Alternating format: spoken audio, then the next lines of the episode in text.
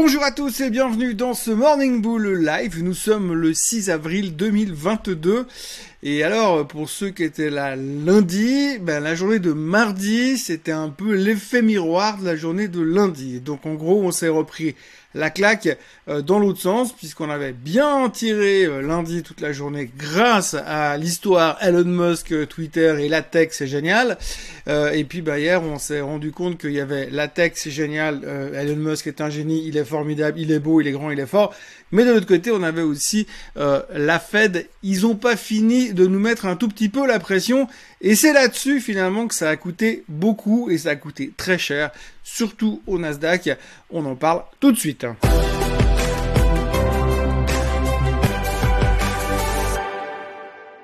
Il y a une chose qui est sûre en ce moment, c'est que depuis euh, quelques semaines, on a complètement intégré le fait que la Fed allait devoir freiner cette économie.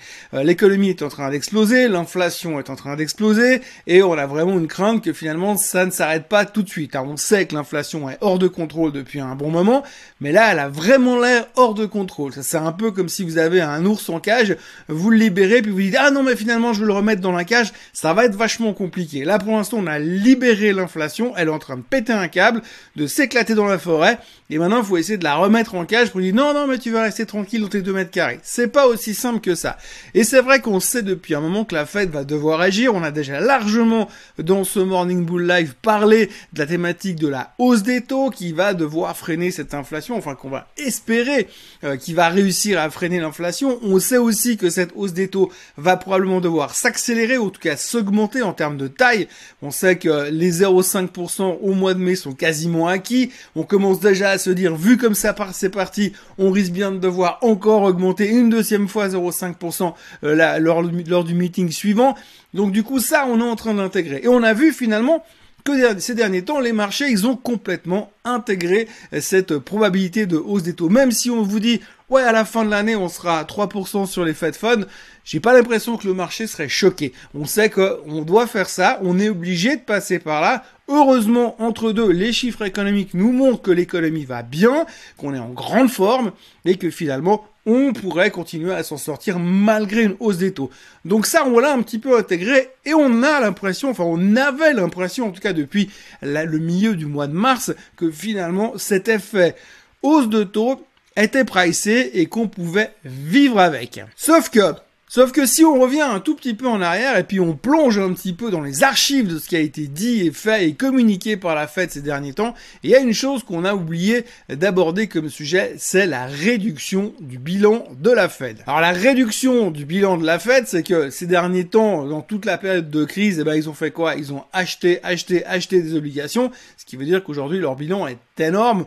On parle de 8 à 9 trillions, enfin 8 à 9 000 milliards de dollars de la taille du bilan de la Fed, ce qui est énorme. Pour vous donner une indication, en 2017, en octobre 2017, lors de la dernière tentative de réduction du bilan de la Fed, on avait 4,2 trillions, 4200 milliards, et on a mis à peu près deux ans pour le réduire de 600 milliards en fait quoi. En deux ans, il nous aura fallu pratiquement deux ans entre octobre 2017 et septembre 2019 pour réduire le bilan de la Fed de 600 milliards. Aujourd'hui, on doit le réduire à peu près de 5 à 6 000 milliards en tous les cas, mais on doit le faire vite parce qu'il y a l'inflation et en fait si on sort si aujourd'hui on commence à réduire le bilan de la Fed eh bien c'est un peu le double whammy le double effet qui se coule. C'est-à-dire que d'un autre côté on va se dire eh bien si on monte les taux et en plus on réduit le bilan de la Fed ça devrait encore plus faire du mal à l'inflation. Sauf que du coup euh, l'histoire de la réduction du bilan de la Fed on n'avait pas complètement intégré dans nos calculs ce qui fait que hier tout d'un coup on a pris conscience de ça. On a pris conscience de ça parce que madame Lael Brennard qui est le numéro 2 de la Fed est venue et a parlé dans ce sens donc elle est venue avec un discours au quiche, un discours toujours en faveur d'une hausse des taux, mais en plus elle a abordé très franchement la thématique de la réduction du bilan de la Fed et ça, ça nous a fait très peur. Ça nous a fait très peur aussi parce que finalement, on ne sait pas exactement quels sont les impacts de la réduction du bilan de la Fed. Si on regarde dans la littérature financière ces 50 dernières années, il n'y a pas eu 150 situations où vous avez des taux très bas qu'on doit monter très vite et en même temps réduire le bilan de la Fed. Il n'y a pas ou peu d'exemples qui nous permettent de nous baser sur savoir comment ça s'est passé et qu'est-ce qui va se passer derrière. On n'en sait rien. Donc aujourd'hui, dans le doute, abstiens-toi. On s'est dit, ok, La nouvelle est pas super bonne parce que c'est quand même très au quiche. Avant, on était au quiche, mais là, c'est plus au quiche qu'avant. Là, c'est vraiment des faucons bien solides et tout. Et donc, du coup, bah, le marché s'est dégonflé parce qu'on s'est dit, dans le doute, abstiens-toi, on sait pas ce qui va se passer. Et on s'est fait démonter hier soir. Donc voilà, aujourd'hui, ce qu'il faut comprendre, c'est que le marché va devoir digérer cette nouvelle, intégrer cette nouvelle, faire des scénarios pour voir comment ça va se passer. Et on a besoin de réponses, on a besoin de, simuler les choses et d'imaginer comment ça pourrait se produire fondamentalement. Eh bien, on aura certainement des réponses, on dit, je dis bien certainement, avec le conditionnel toujours très présent, ce soir. Ce soir, il y aura la publication des minutes du FOMC meeting, donc du dernier euh, FOMC meeting. Alors, on avait déjà eu la communication par rapport à la situation au quiche au niveau des taux, mais là, on espère que dans les minutes, donc le compte rendu écrit de tout ce qui s'est dit et fait durant les deux derniers jours de meeting le, mois dernier. Et à ce moment-là, on va peut-être voir s'ils ont quelque part dessiné, esquissé le début d'un plan de savoir comment est-ce qu'ils comptent réduire le bilan de la Fed. Le bilan de la Fed aujourd'hui, c'est bourré d'obligations vu qu'ils ont acheté des tonnes. Donc déjà la première des choses qu'ils vont faire, c'est commencer à à laisser les obligations qu'ils ont en position arriver à maturité pour ensuite ne pas racheter derrière et se retrouver plus avec du cash qu'avec de la dette. Donc du coup, c'est euh, la première chose qui devrait se produire. Mais après, on ne sait pas comment ils vont faire pour agir. Et comme je le disais avant, si on regarde dans l'histoire, la dernière tentative de réduction du bilan de la Fed, c'était en octobre 2017. On est passé de 4200 milliards de dollars à 3600 dollars, milliards de dollars. Et puis, durant cette période-là, donc ça a pris deux ans, encore une fois, et à la fin, eh bien, il y a eu les crises financières qui se sont reproduites et on a dû immédiatement réinjecter de l'argent dans le système. Donc, du coup, ça a fait foirer complètement le plan de réduction euh, du bilan de la fête. Là, on doit faire grosso modo dix fois plus en deux fois moins de temps. Donc, on va voir comment ça va se produire, mais ça risque d'être quand même assez spectaculaire et assez rigolo à voir. Et donc il y a un truc que les marchés n'aiment pas, c'est de ne pas savoir. Vous l'avez vu ces derniers temps, quand ils ont annoncé finalement qu'ils allaient monter les taux, on s'est dit, bon bah ok, c'est pas super super comme nouvelle, mais au moins on sait. Et donc le fait de savoir, d'avoir un plan de marche, comme la Fed nous l'a annoncé récemment, en disant on va monter les taux de temps pendant tant de temps jusqu'à la fin de l'année, puis encore trois fois l'année prochaine, le fait de savoir, ça nous rassure.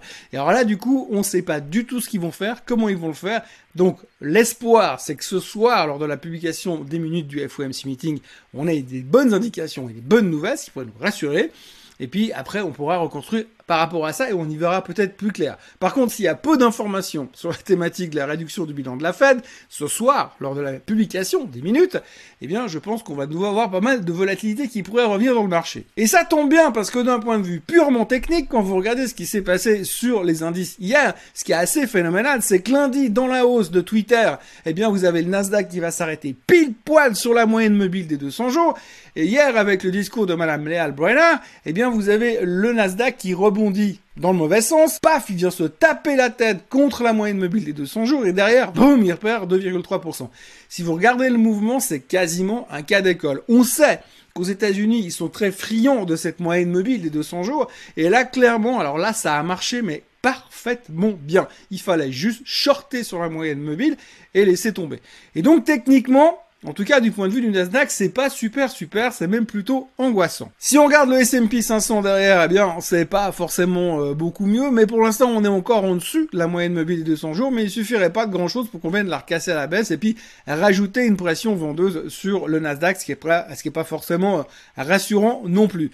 Si on regarde les indices européens, eh bien, c'est pas beau du tout. Hein. On parlait de ce canal descendant sur le DAX ou sur le CAC. Alors là, on est vraiment parfaitement bien dans ces canaux descendants, bien intégrés. Et euh, on est en train de repartir dans cette tendance-là. Donc euh, il faudra voir où se fera le prochain reversal. Est-ce qu'on va aller combler les gaps qu'on a laissés il y a quelques temps sur les indices européens pour pouvoir commencer à rebondir à partir de là? Affaire à suivre. Mais si on allait rechercher les bas du canal, tout en bas, euh, ça va pas être très très beau non plus en termes de configuration graphique. Et ça peut surtout baisser encore pas mal euh, de points sur les indices européens. Vous voyez sur le DAX que euh, techniquement il y a un gap 500 points plus bas sur le sur le DAX. Ces gaps à l'intérieur des indices, eh bien on aime bien revenir dedans, boucher le trou du gap et repartir finalement après. Donc c'est un peu l'espoir qu'on peut se fixer pour l'instant, mais l'environnement global laisse quand même pointe sur un truc relativement négatif pour l'instant de tendance dans les indices.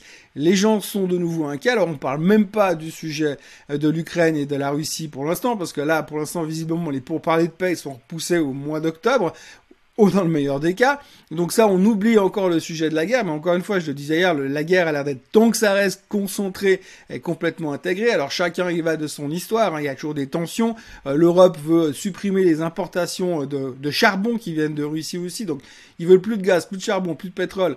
Eh bien, heureusement qu'on arrive sur l'été, parce que sinon je sais pas comment on va se chauffer, mais en tous les cas, de ce côté-là, il y a toujours des tensions, mais à côté de ça, eh bien, on a quand même le côté économique qui commence à poser problème, puisqu'il va falloir de plus en plus au quiche et de plus en plus agressif et c'est en tout cas le message qu'est en train de nous faire passer la Fed pour l'instant. Pour changer un petit peu de discours, on va revenir brièvement sur ce qui s'est passé sur Twitter. Donc euh, Elon Musk ayant annoncé sa prise de participation massive dans Twitter hier, il y a eu des news supplémentaires puisque Twitter lui a offert un siège au bord de, la société. Donc euh, en lui disant tu peux venir au bord de la société seulement si tu t'engages à ne pas acheter plus de 14,9% euh, de la masse totale de la capitalisation boursière de Twitter. Il faut savoir aussi que dans la loi américaine, dès que vous avez dépassé les 5% de participation dans une société, vous êtes obligé de remplir une, une, euh, un document et d'annoncer en fait à la SEC, aux autorités boursières américaines, que vous avez pris une position plus grande que.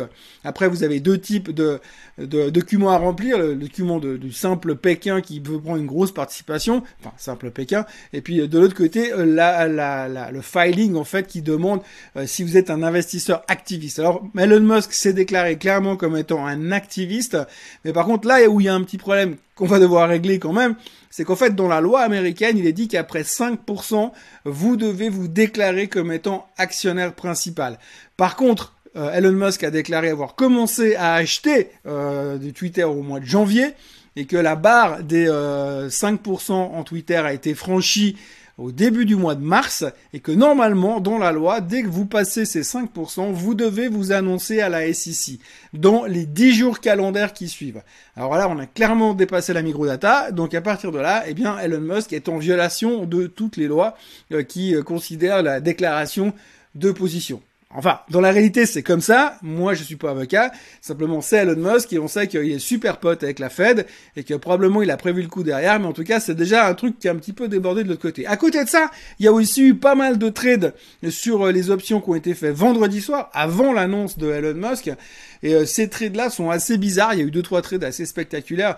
Cinq minutes avant la clôture de vendredi dernier, il y a quand même un mec qui a réussi tout seul sur une position à acheter quelque chose comme 500 000 dollars sur une option Twitter Strike 43 échéance avril. Donc c'est-à-dire là tout de suite maintenant l'échéance et puis le strike qui était nettement en dessus du prix à l'époque pour euh, bricole.